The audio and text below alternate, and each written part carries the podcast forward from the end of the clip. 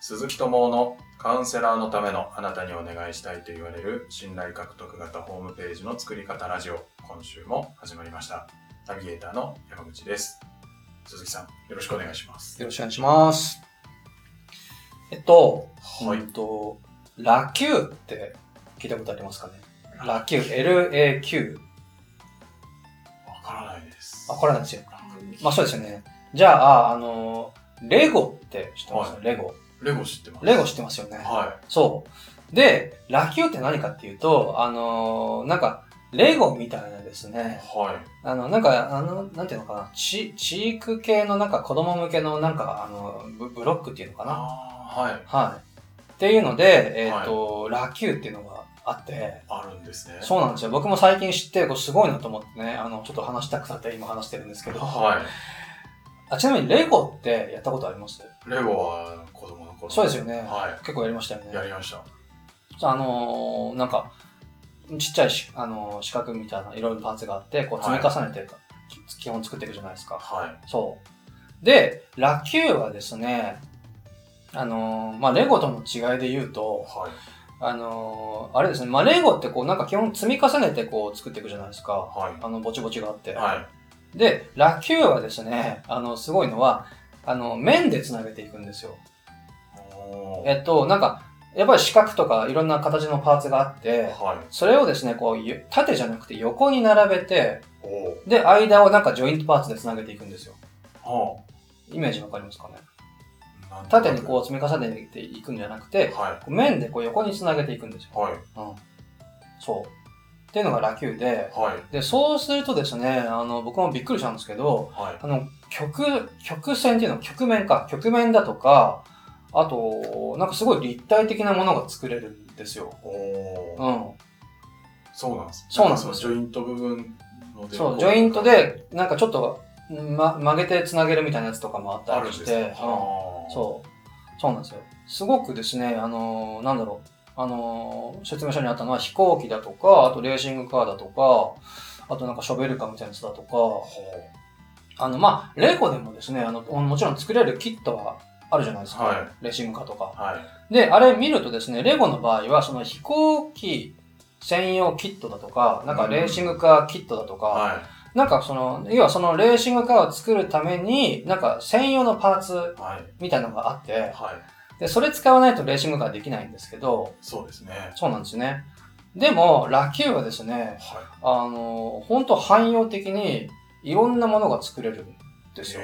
へえで、僕すごくびっくりしたんですけど、はうんい楽しそうですそうなんですよ、そうなんですよ。大人がね、ハマっちゃうなと思って、あそうなんですねはい、あの、気をつけなきゃなと思ったんですけど、はそう、そうなんですよ。で、その、ラキューってですね、あのーどこが作ったかっていうと、いはいえっと、これ日本の会社が作ったんですよ。へうんえ、そう、なんか、えっ、と、ちょっと調べてきたんですけど、えっ、と、日本の玩具会社の吉立っていうところがですね、はいなんか国内で、あの、日本で作ったらしいんですけど、はいで、今はですね、まあ最初結構苦労されたらしいんですけど、もう国内だけでも、もうすごい数の店舗で販売されてるし、あのーなんだろう、幼稚園とか、小学校とかもかな、その地域玩具としてもどんどん導入されてるし、はいあと、日本だけじゃなくて中国だとか、韓国だとか、欧米はいとかにもどんどん販売されてるらしいんです。うん。そう。なんですよ。でね、あの、なんでこん今日今回こんな話したかっていうと、はいあのーまあ、単純にね、あの、ラキューすごいなと思って、ちょっとあの、山口さんにお話ししたいなと思ったのと、はあとはですね、ちょっと競合っていうかですね、いわゆるそのラキューの競合はどこかっていうと、いはまあ、ラキューからしたら、きょ競合はいレゴレゴですよね。はそう。で、もう、レゴってもう圧倒的じゃないですか。いそうですねそうですね、はい昔からあるし、もう、それこそ世界中で販売されてると思うし。はいそう。だから、まあ普通ですね、あの、普通っていうか、まあおそらくその、いレゴ相手に戦っても無理かなって、はいあの、思うと思うんですよね。はうん。だけど、面白なところを、ラキューはよく言ったなと思って。いはいで、しかもそれで市場のあある程度のシェアを取ってるわけです。ううんそう。だから、あの、まあ、このラキューの件を受けて僕思ったのは、まあ、いつも言うんですけど、あの、なんだろうな、こう、どんなにうんと、そこが大手はい、で、あの、もうここ最高で、もう完璧で、もう文句ないな、もうすべて満足ですって思ってる人は、はい、いまずいないっていつつも言うんですよ。よはい、そこがどんなに大手もででもね、有名どころでも、はい、もうちょっとここがこうだったらなって思ってるんですよ、みんあー。な。あー確かに。うん。はい。そうなんですよ。だから、あのーまあ、ちょっとそのビジネスっぽい話につなげると、僕はいつもその競合調査っていうのがとても大切ですってこういつも言うんですけど、はい。そう、だから競合調査をやることによって、あの、どんなに大手でね、あの、ここ勝てないなと思っていても、ここがもうちょっとこうだったなっていうポイントが必ずあるんで、うんそれをやることによって、あの、自分がね、あの、その競合のデメリットをひっくり返してメリットにして、あの、セールスできないかなっていうのが、だななんか見えてきたりもするんで、はい。あの、皆さんもですね、ぜひ、あの、まあ、正直めんどくさいんですけど、競合調査っていうことを意識して、あの、一回やってみるといいんじゃないかなと思った次第です。はい。ありがとうございます。はい。ありがとうございます。まあ、その競合とかの話もまたどっかでお話しできればなとは思うんですけど、そうですね。はい。あぜひ。のー今回はあの雑談として、ラッキューの話でそんな、あのーお伝えさせていただきました。はいはい。ありがとうござあいりがとうございま。ますす。では、本題に移りたいと思うんですが、はい。えっ、と、今週も先週に引き続き、はいニックネームマーサさんのはいご質問を、えーご紹介したいと思います。はいえー実績は生徒さんや保護者の方々の評価になると思いますが、実名や顔写真が嫌いな方は、仮名や顔モザイクでもよろしいのでしょうか、うんというご質問です。はい。ですよね。まあ、はいあのー前回、要はちょっとターゲットが違う場合は、どうしたらいいんでしょうかみたいな話で、はい。あのーまあ、僕のおすすめは、それぞれのホームページ作った方がいいですよっていう答えさせてもらったんですけど、はいえっと、二つ目の質問として、まあ、実績を出すときに、はい。えっ、と、まあ、その実名や顔写真が嫌な方は、仮名や顔モザイクでもよろしいのでしょうかはい。ということだと思うんですけど、はい。まあ、あの、もちろんというか、あの、まあもちろん OK です。OK というか、はい。あの、特にあの、カウンカウンセラーの話で言うとですね、その特に心理サポートだったりすると、はい。あの、絶対基本え顔出し NG ですよね。まあ、まあ、そうですよね。確かに、なうかん。なかそうですね。そうですよね。はい。まあ、もちろんですね、可能であるんだったら、まあ、顔出ししてもらった方がね、あの、はい当然信憑性も高まりますんで、あのーいいかなと思い思うんですけどね。まあ、もっと言うと、こう、なんか動画インタビューとかができるんであれば、もうあの、ベストだなと思うんですけうん、ど、はい。でもやっぱり一般的にはなかなか難しいかなって思うんで、あのーなので、まあ、全然実名が厳しければ、なんか仮名だとか、はい。あとニックネーム、はい。あるいはイニシャルだけ。っていうのも全然 OK だし、はい。うん。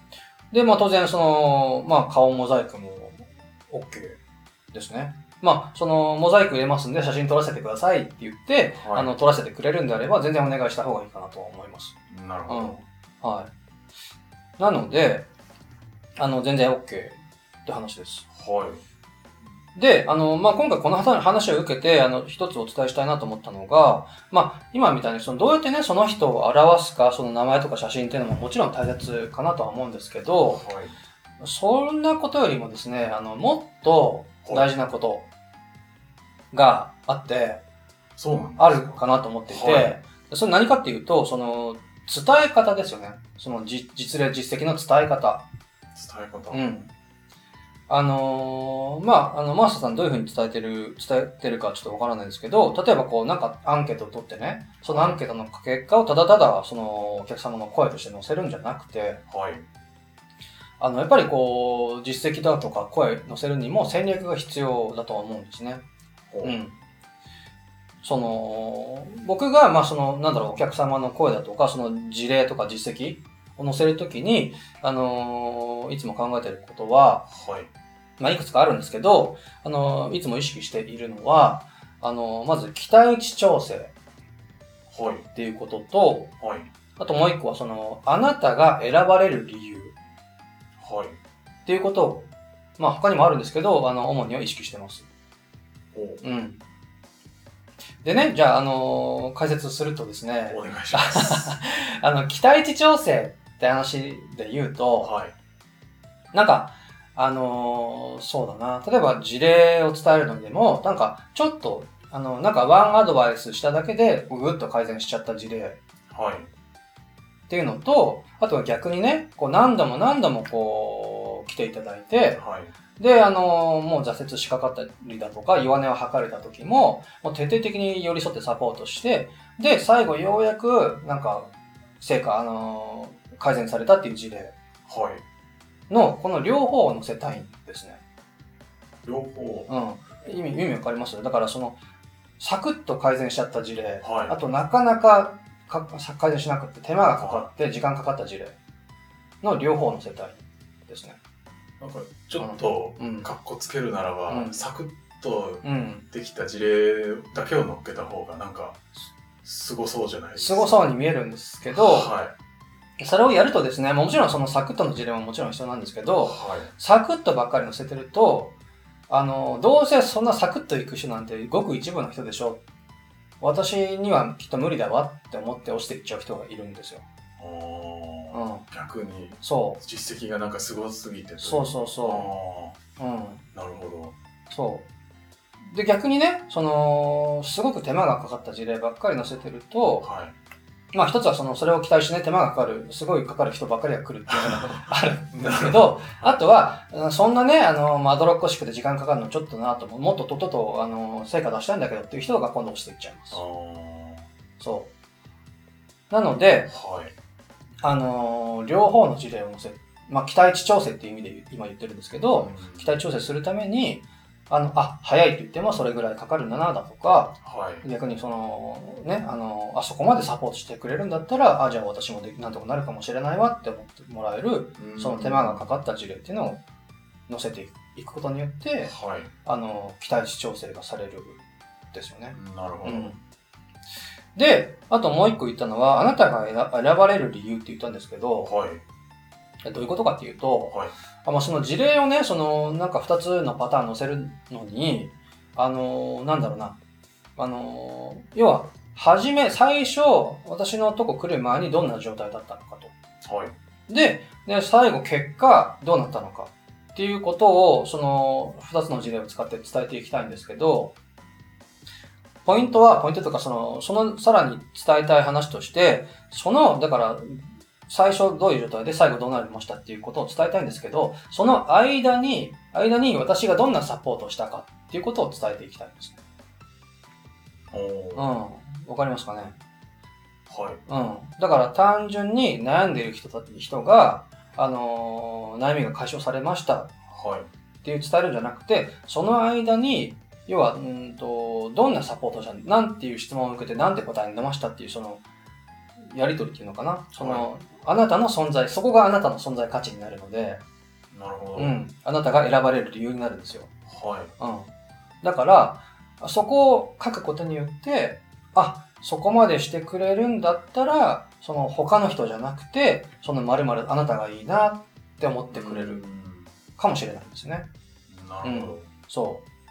そういうやりとりが、そういう選ばれる理由にそうそなうそっうて。くるんです。そうです、そうですなる。そうなんですよ。うん。なので、えっ、と、っていう、その二つの戦略を持って、はい。事例だとか、お客様の声だとか、はい。実績だとかを載せていきたいですね。うん。そう。まあ、あと、まあちょっとついでにもう一個だけ、ちょっとだけ言う言うとですね、はい。あのーなんだろうな、その伝えるときに、えっ、と、角度が大切っていう話なんですけど、角度。角度。はい。えっと、何かっていうと、例えばですけど、じゃあ、そうだな、じゃあ山口さんがですね、はい。まあ何でもいいんですけど、まあ、ある悩みがあって、あることでもう散々悩んできましたと。はい。もう、えーもう20年間悩んできました。はい。うん。で、やっぱりね、あのーなんとかししたいなと思って、自分なりに、その、なんかこう、改善しようと思って、まあいろんな本を読んだりだとか、まあ人にも相談したりだとか、もうできることはそれなりにやってきました。はい。うん。って時に、なんか例えばホームページの事例でですね、あの、まあ、自分と似たような事例の話があって、もう今まで20年悩んで来られた、20年悩んできたことが、はわたわずか1回の私のセッションでもうく霧が晴れたように悩みが解消改善されました。い。おお。って書いてあったら、はどう思いそうですい。うん本当かよ。本当かいって面白いですよね。そうそう。なんかもう、うん20年間散々悩んできたのに、はいあこの人は頼んだらたった1回でね、もう霧が晴れたように改善されるんだって書いてあったら、はまあ、わかんないですけどね、あの、あ、じゃあぜひお願いしたいっていう人も、まあいるかもしれないですけど、多少なくない数の人が、あ、ちょ、私には無理だなとかう、ん本当かいとか、うさんくさいなだとか、い。まあ、思っちゃいますよね。あるいは、あ、この人は、その私の、なんていうのかな、その症状、私のことを対象にしてる人ではないなっていうふうには思っちゃうんですよね。うん。うんだから、あのーなんだろうな、うんわずか1回でとかって、その要は角度が急なわけですよ。はい。急すぎると、あ、ちょっと私には無理と思って、また落ちてっちゃう人がいます。。なるうほど。ん。だから、うんと、まあ、ちょっと今回いろいろお伝えしちゃったんですけど、あのー実績だとか、あのー事例だとか、あのーお客様の声だとか、っていうのは載せるときに、あのーまあ、最初に、おあのー質問としては、その、なんだろうな、可能な範囲でね、あのー実名だとか、あのーニックネームだとかでも何でもいいので、可能な範囲で載せればいいですよって話と、はあいと。そんなことよりももっと大切なこととして、その、写真と期待値調整だとか、うんあとそのあなたが選ばれる理由だとか、はっい。ていうことを戦略的にですね、あの、事例に、こう、事例としてお伝えできるように、その、なんか、早く解決した事例だとか、なかなかあのじ成果が出なくて、いろいろやって、最後、いろいろやってやって、最後成果が出た事例だとかっていう、こう、なんで戦略的にその事例を選択して、ホームページの中でそれをこう表現していきたい、いくっていうことの方がとても大切ですということですね、話です。まあ、あと角度、その、はい。ちょうどいい角度っていうのも当然あるので、はい。うん。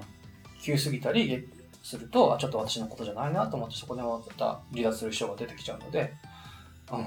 あのーそこら辺のさじ加減も重要っていう話ですね。はい。必ずしもいいことばっかり書いちゃらうん。いいわけではないんですね。そうですね。はありがとうございはます。はい。はい。ではですね、マーサさんのご質問を2週にわたって、い。はい。ご紹介させていただきまして、もしよかったらまた感想だとか、そうですね。追加のご質問追加ものしあごれ質ば問とかもしあれば。はい、はいい、ただければと思います。ははい。い、では最後にお知らせなんですが、えーカウンセラーのためのあなたにお願いしたいと言われる信頼獲得型ホームページの作り方ラジオでは、皆様からのご質問を募集しております。えーホームページの作り方はもちろん、集客や売上アップのお悩みなど、えーご質問いただきましたら、鈴木さんにお答えいただきますので、どしどしご質問ください。ご質問を採用させていただいた方には、あなたにお願いしたいと言われる信頼獲得型ブログ13のチェックリストをプレゼントいたします。で、このチェックリストに合わせて、加えて、ブログを無限にかける鉄板の構成と、組み合わせて使えるタイトルのフレーズ集がついておりますので、どしどしご質問いただければと思います。今週はここまでとなります。はいまた来週お会いしましょう。はいありがとうございました。ありがとうございました。